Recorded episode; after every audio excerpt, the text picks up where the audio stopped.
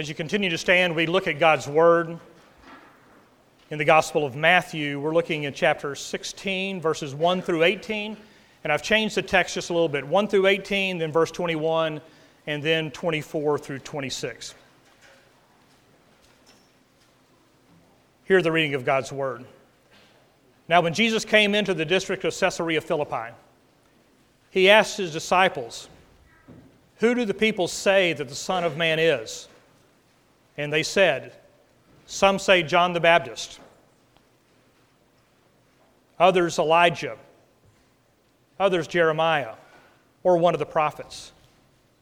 And he said to them, But who do you say that I am?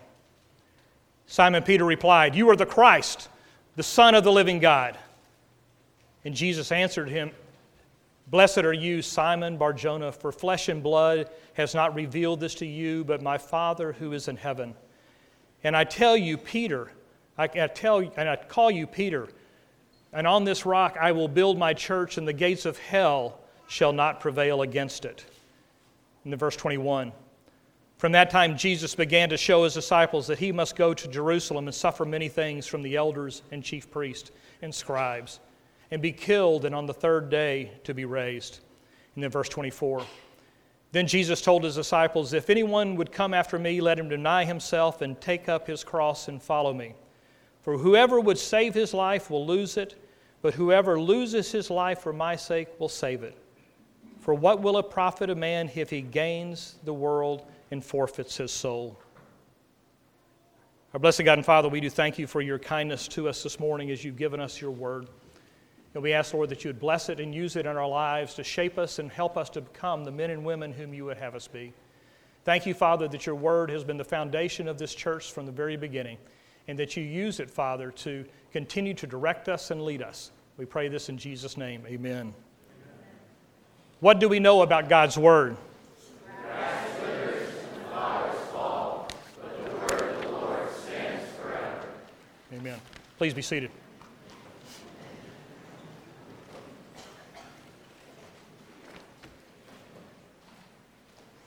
I love this text in Matthew 16 because I find it very, very contemporary. Today, just as 2,000 years ago, Christ penetrates through the cultural confusion and personally asks each of us, Who do you say that I am? The future of every particular church throughout the world and his church as a whole rises and falls on that answer. 20 years ago, Redeemer was founded on the claim that Jesus is the Christ, the Son of the living God. The very first sermon I ever preached to a group of men and women and children on an early Easter morning, a sunrise service on a park across from McKinney High School where it had rained all through the night before. That first sermon was from Job 25. It said, As for me, I know that my Redeemer lives and at the last he will make his stand upon the earth. This morning, today, this weekend, we celebrate what God has done in those 20 years. But not do we just celebrate, but we also look forward to what God will do in his faithfulness in and through this congregation in the years to come. I have to admit, I am very humbled to be asked to be here this morning to preach to you. And I want to thank Bryant and the session for asking me and inviting me to come and spend this time. For me, it is a very, very special privilege, and I hold it very close to my heart. Cindy and I are very grateful for the hospitality that you've shown in welcoming, welcoming, welcoming us back last night and again this morning. And as we return to McKinney, it brings back so many memories for us. Although only 20 years have passed, McKinney is a dramatically different place than it was 20 years ago. Redeemer began with a phone call while Cindy and I and our children were on uh, vacation in Georgia. Skip Ryan, who was a pastor at Park Cities Presbyterian Church at the time, called me and said, I've got a question for you that'll make or ruin your vacation. he asked if we would consider the idea of planting a church in McKinney, Texas. He was going to meet with the MNA committee of the North Texas Presbytery, and he wanted to put my name forth for that. Cindy and I prayed about it, and we decided that that might be something fun for us to do. I tend to be very entrepreneurial, love to take risks. And this was one that was God had put before us and gave us a beautiful opportunity to do that. In October of that year, PCPC, the session there, had voted to change my job description. And Cindy and I started to make plans to move to McKinney. We actually drove by the house that we built here last night and saw it, and it was amazing to see what an oak tree does in 20 years, how big it grows, and, and those things. As we started, we started making our plans to McKinney, we also started reaching out to people. And we were often asked, why plant a church in McKinney? We have to understand, I'm a real estate guy. And most, I used to tell our congregation all the time when I was here, I said, the biggest problem you have is your, your pastor is a real estate developer. And be able to look at the landscape, people ask, why should, I, why should we build a church in McKinney? And I said, because it's in the way. I said, the growth is coming, and we need to get ahead of that growth in order that God would be able to plant a reformed presence in Collin County. We reached out to many people. I remember having uh, lunch with Buck and Linda Clark and uh, having a conversation with them. They had just been not too long to an R.C. Sproul conference before that and, and were coming into the Reformed faith in a new way, and they were interested in what we were doing here. Many other families uh, came with us. Ten families from Park Cities responded to a call to say, Would you go help Bill plant and start this new church? Bob and Kelly Burgess were part of that, uh, that group that came, and so were uh, J.R. and Margaret Ingram. If you remember J.R. and Margaret, what a special couple they were. They were in their 70s when they responded to the call to come to McKinney and plant a new church. By March, the Lord had provided the brave, a few brave new families, and had provided enough financing for us to move forward. And on that cold, wet Easter morning, across from McKinney High School, we had our very first worship service. Looking forward to a day when we would gather a group to be able to fully worship together as Redeemer Presbyterian Church. During the summer of 1996, we had a direct mail campaign. We sent out three weeks in a row little, little pamphlets to people talking about what was coming in, in McKinney. And then we went to a real estate office not too far from here, and we sat there, a group of us, and made calls to every person who lived in McKinney, in the northern part of Allen, in the eastern part of Frisco. Richard and Laura Luft responded to that call and are here with us again this morning coming back from Kansas. And it was so special to, to have them. I don't know how many other responded to that call, but we also know that Rick and Claudia Geyer, who were members of our church in those early days, Rick came and because he was actually looking for a house and walked into the real estate office and saw us making the calls and said, I want to be a part of that group in that. The beauty of that story is that Claudia Geyer came to faith in our church. See how the Lord does uses small things and small instruments of His grace to be able to bring us together. I call that little telephone exchange smiling and dialing because we'd get on the phone and we'd call and we'd reach out and it reminds me what Howard has always told me to, to keep smiling over the years and to do that. So on September 16, 1996, we had our very first worship service in the Holiday Inn. And the Lord has always been very, very gracious to us. By His grace alone, Redeemer began to grow. Many families uh, came to join with us. The Van Pelts, Howard and Marilyn, Tim and Rowena Yates, Rowena's beautiful mother uh, came, Diane Lopez came to be with us as well. Uh, Bill and Connie Caldwell joined us as well as we moved through those days. And as we moved, I used to tell the congregation all the time that if you were counting on us building this church through my gifts, we might as well all go home. Because I'm not that gifted. And I really need, we really needed the power of the Spirit to come alongside and to equip us for this work. Those early days were quite an experience. The Holiday Inn uh, allowed us to source some of the office furniture. I mean, some of the, the partitions we had, these were heavy partitions. And, and they, we actually got them a, from an office space. And, and they took the labor of love to put these up to build a nursery in part of the, of the ballroom at the Holiday Inn to be able to help us do that. Every Sunday morning, many faithful men like Curtis Blackburn and Tim Yates, Bob Burgess came in to, to erect that nursery for us and help us to do that. One Sunday, we even had a very unique experience. That week, the Holiday Inn actually had a boxing tournament in the, uh, in the middle of the uh, ballroom. And so we had to set our chairs up and around a boxing ring in the middle of, the, the middle of that. So, so it's an experience those early days. We, we, we, we, we had a lot of fun uh, going through those. Uh, Cindy, my beautiful wife, and I would be reticent to not to say what a great uh, uh, love that she has shared with me and sharing through this experience. You have to understand, I'm not that organized. Cindy's acutely organized. And so everything that needed some organization and those kind of things actually fell on her plate. And she was also teaching school full time and doing all those different things. And, and I would say we would not be here today without her, the giftedness that she has given to us and the way she has loved me through that. She says she doesn't remember a night, a Saturday night when we'd go on a date or go out and do something, we didn't run by Kinko's to pick up the bulletins for the next morning. It was fun days, fun days for us to do that. Also, I'd love to see the choir here this morning and the instruments and all the music.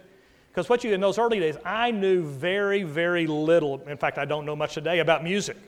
And so our congregation got to sing the same songs over and over and over. Uh, particularly Rock of Ages, the New City Fellowship tune was one of, our, one of my favorites, so it became one of our congregation's favorites to, to be able to do that. And then we in, ordained our first session. Uh, Buck Clark, Bruce Breeding, Jim Lopez, Scott Creasy, Mark Rude. What a great group of men. One night we were going to a session meeting over at Bruce Breeding's house, and I was driving down a really a dark street, and it came to a four-way stop, and I made one of those very Texas kind of roll throughs the stop sign and do that. The whole sky lit up. There was a policeman sitting over here on the side, and everything was there. The blue and red lights were going everywhere, and he pulled me over and pulled me up. I was never so glad to see a member of my congregation who was a Plano policeman who came in to, uh, and he didn't have a heart to, to give a ticket to his, his pastor. Early on, we received a significant gift that allowed us to make the purchase of the property over in Custer Road.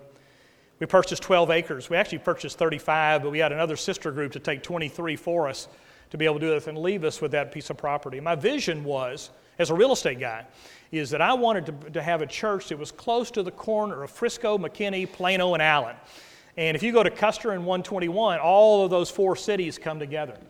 But I also wanted us to get ahead of the curve in such a way that we didn't have to compete against a McDonald's to buy the site in that. So we got way ahead of the curve on that. And then through Howard's leadership and, and everything else, we were able to trade that piece of property for the, the site that we have today. God has been so faithful to Redeemer. He's been faithful in so many different ways, but I think one of the gracious gifts that he has given to this church is the gift of Bryant McGee. Because Brian has all the gifts that I never had. I've told Brian this on several occasions. I'm a starter, but I'm not a sustainer.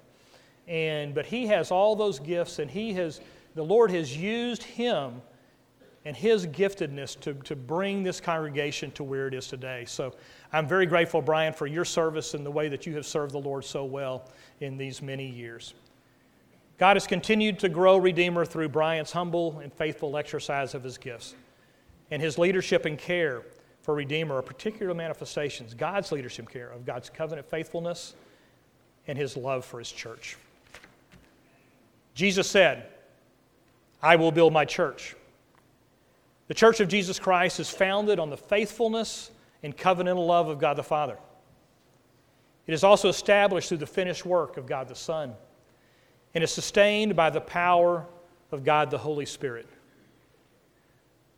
Redeemer has been founded upon the faithful and covenantal love of God the Father. Our passage says that it was God the Father who revealed to Peter the true identity of Jesus, that he was both the Christ and also the Son of the living God. This revelation is a manifestation of God's covenant faithfulness. Christ the title that was given to Jesus is a Greek word for the same word for Messiah. It means the anointed one. The Messiah was a long promised one for the people of God. The Messiah was the one who would represent the three anointed offices of the nation of Israel prophet, priest, and king. The prophet who would represent God to the people, the people who would represent the priest who would represent the people to God, and the king who would rule in God's stead. The coming of the Messiah, the coming of the Christ, was a long awaited promise of God. It's a promise of God to his people. And the promise goes all the way back to the Garden of Eden, where God established the covenant of grace and the promised deliverance of a people through the seed of the woman. The revealing of Jesus as the Christ, the Messiah, was a demonstration of God's faithfulness to his long standing covenant promises. And those covenant promises were founded in the covenant of grace which God established with his people. It's a covenantal love that God has. I think that one of the storylines of the Bible is that it is a, it is a love story. One of the mel- melodic lines of the Bible could be that the Bible is a relentless pursuit of the Father for a bride for his Son. Throughout the Old Testament, God has made consistent promises to his people. And I'm always amazed when I, when I see how God designs and puts together a worship service because when, Brian didn't know what I was going to say, but all those, a lot of those themes have found their way into the things that we have recited already this morning. Throughout the Old Testament, God has made those promises to his people. He said, I will be your God, you will be my people, and I will be with you. These are the promises of the covenant of grace. They're very much like wedding vows, where a couple stands before a congregation, they say, I am yours, and you are mine, and I will never leave you nor forsake you. In our passage this morning, it's very much like God was introducing the bride to the groom. It's a very beautiful ceremony to, to see what's taking place. The revelation of Jesus Christ, Jesus as the Christ, shows the loving kindness of God the Father. Think about the love of God and think about these passages. For God so loved the world that he gave his only begotten Son. And this is love not that we love God, but that He loved us and sent His Son to be the propitiation for our sins. But God demonstrates His love for us in that while we were yet sinners, Christ died for us. But God, being rich in mercy because of the great love with which He loved us, even though we were dead in our trespasses and sins, has made us alive together with Christ. And then finally, there's nothing that can separate us from the love of God that is in Christ Jesus. The church, the bride of Christ, is founded on the faithfulness and covenantal love of God the Father. And we celebrate today, what we celebrate today is God's faithfulness and love to this particular expression of His church.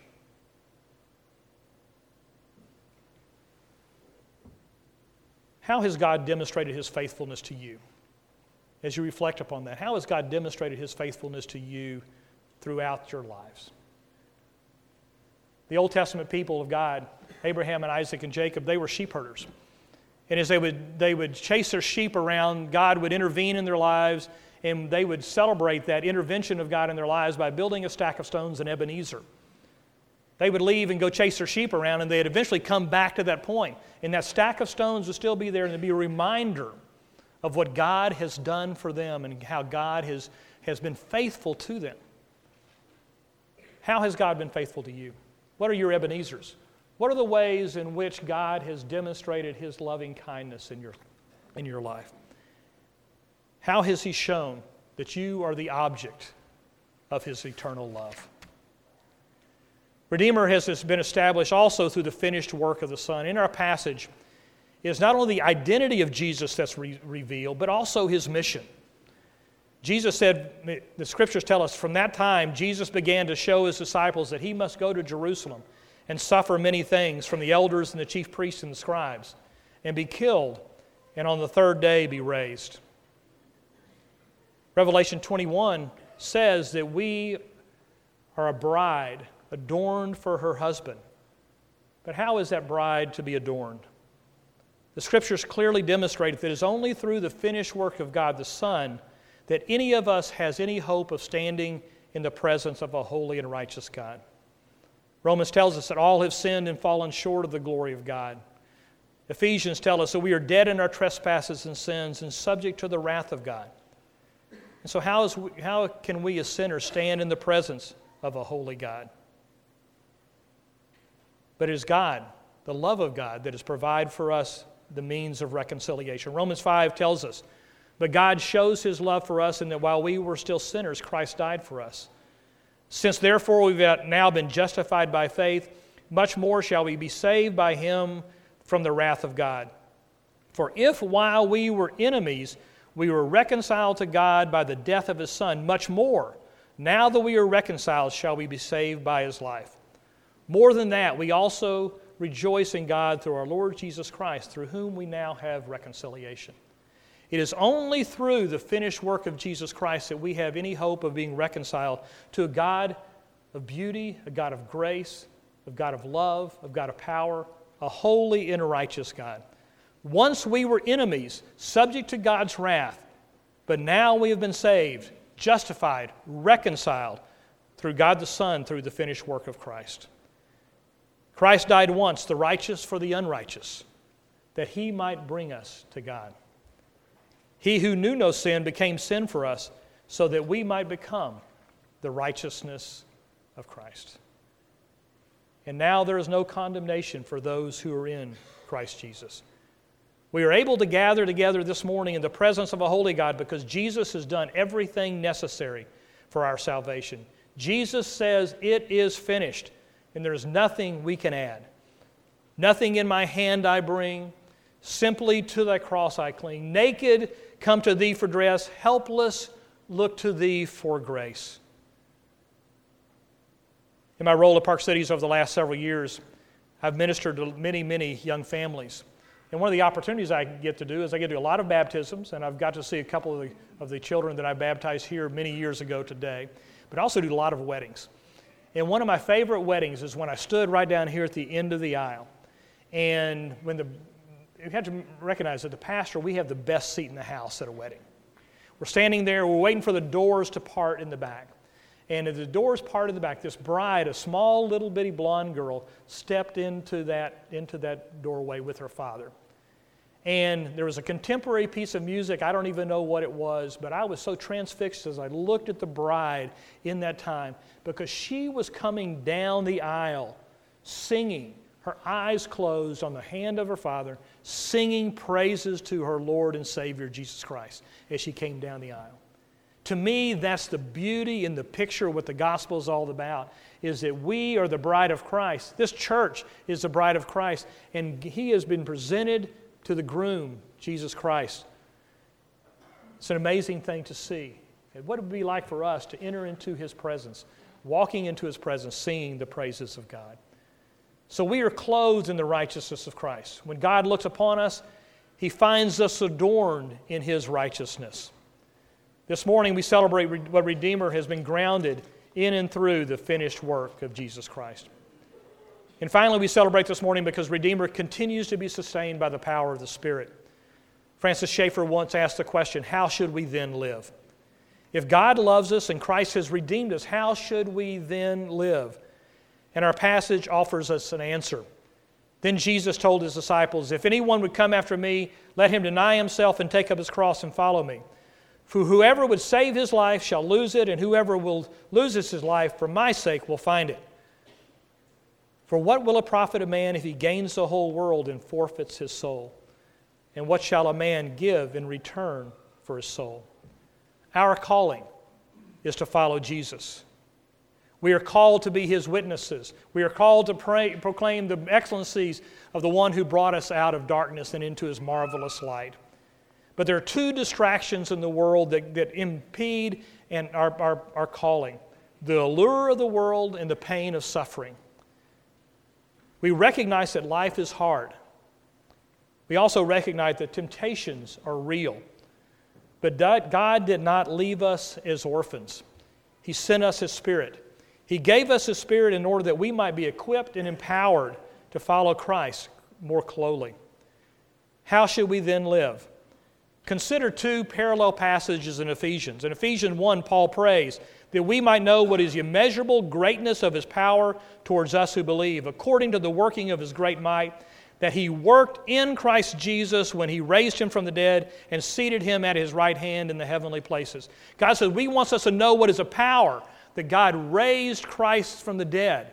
And he says, That power is available to you. He says that in Ephesians 2, uh, 2 4. But God, being rich in mercy, because of the great love with which He loved us, He made us alive together and raised us with Christ and seated us with him in the heavenly places, for by grace we've been saved.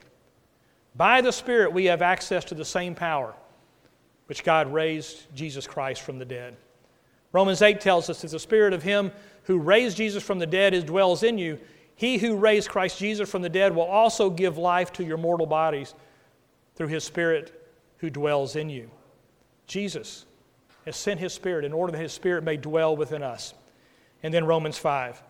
Therefore, since we have been justified by faith, we have peace with God through our Lord Jesus Christ through him we have obtained an access by faith into this grace in which we stand, and we rejoice in the hope of the glory of God. Not only that, we rejoice in our sufferings, knowing that our sufferings produce endurance, and endurance proven character, and proven character hope. And hope does not put us to shame because God's love has been poured into our hearts. God's love has been poured into our hearts through the Holy Spirit who has been given to us. The Holy Spirit is the one who sustains our hope in the midst of our suffering. He is the one who gives us the power to, to look away from the, the, the trinkets and the distractions of our world. How should we then live? As those desperately dependent upon the grace and power of God through the Spirit. When we first started this church, I would spend time during the day driving through neighborhoods in McKinney driving through streets that had just been poured and, and lots that had been just formed, no houses even on those. And I would pray for the inhabitants of those houses that the God would find a way to use Redeemer Presbyterian Church in the lives of men and women and boys and girls who might live in a house that was not even built. Maybe you live in a house on one of those lots for which I prayed. If you did, then you are, you are a specific answer to my prayer what God would do in and through this church 20 years ago. Throughout these 20 years, Redeemer has grown upon a faithful dependence upon the love of God, the grace of Christ, and the power of the Spirit, which has sustained Redeemer Presbyterian Church and will propel us as we move into the future. We are gathered this morning to celebrate this church's 20th anniversary. We recognize the Redeemer as a particular manifestation of Christ's church, it is his bride. And we look forward to what God has planned for Redeemer in the coming years. We also recognize that the world is changing rapidly around us, and these changes give us pause. Yet we are confident in this that Jesus Christ will continue to build his church as long as the men and women of Redeemer continue to trust in the faithfulness of God and his covenantal love as long as men like Bryant continue to preach Christ and Him crucified, as long as believers continue to take up their crosses and follow Jesus by the power of the Holy Spirit, Christ will continue to build His church, and the gates of hell will not prevail against it. And there is a day that we look forward to in the future where every knee will bow and every tongue will confess that Jesus Christ is Lord to the glory of God the Father. Let us pray. Our blessed God and Father, we do come and we give you thanks for what you have done in this church. That you, Father, have answered the prayers of many. That you have brought men and women from all different parts of the country to this place and this time to be members of this church. We thank you, Father, for those initial few brave families, Father, who came and started the church. We thank you for those who followed. We thank you for the elders and the deacons who have loved this church well. And we thank you, Father, for Bryant and his faithful leadership the way that you have gifted him and used him for your glory. We do pray, Father, that you would continue to bless this church by the power of your Spirit through the finished work of your Son. And we do this in his name. Amen.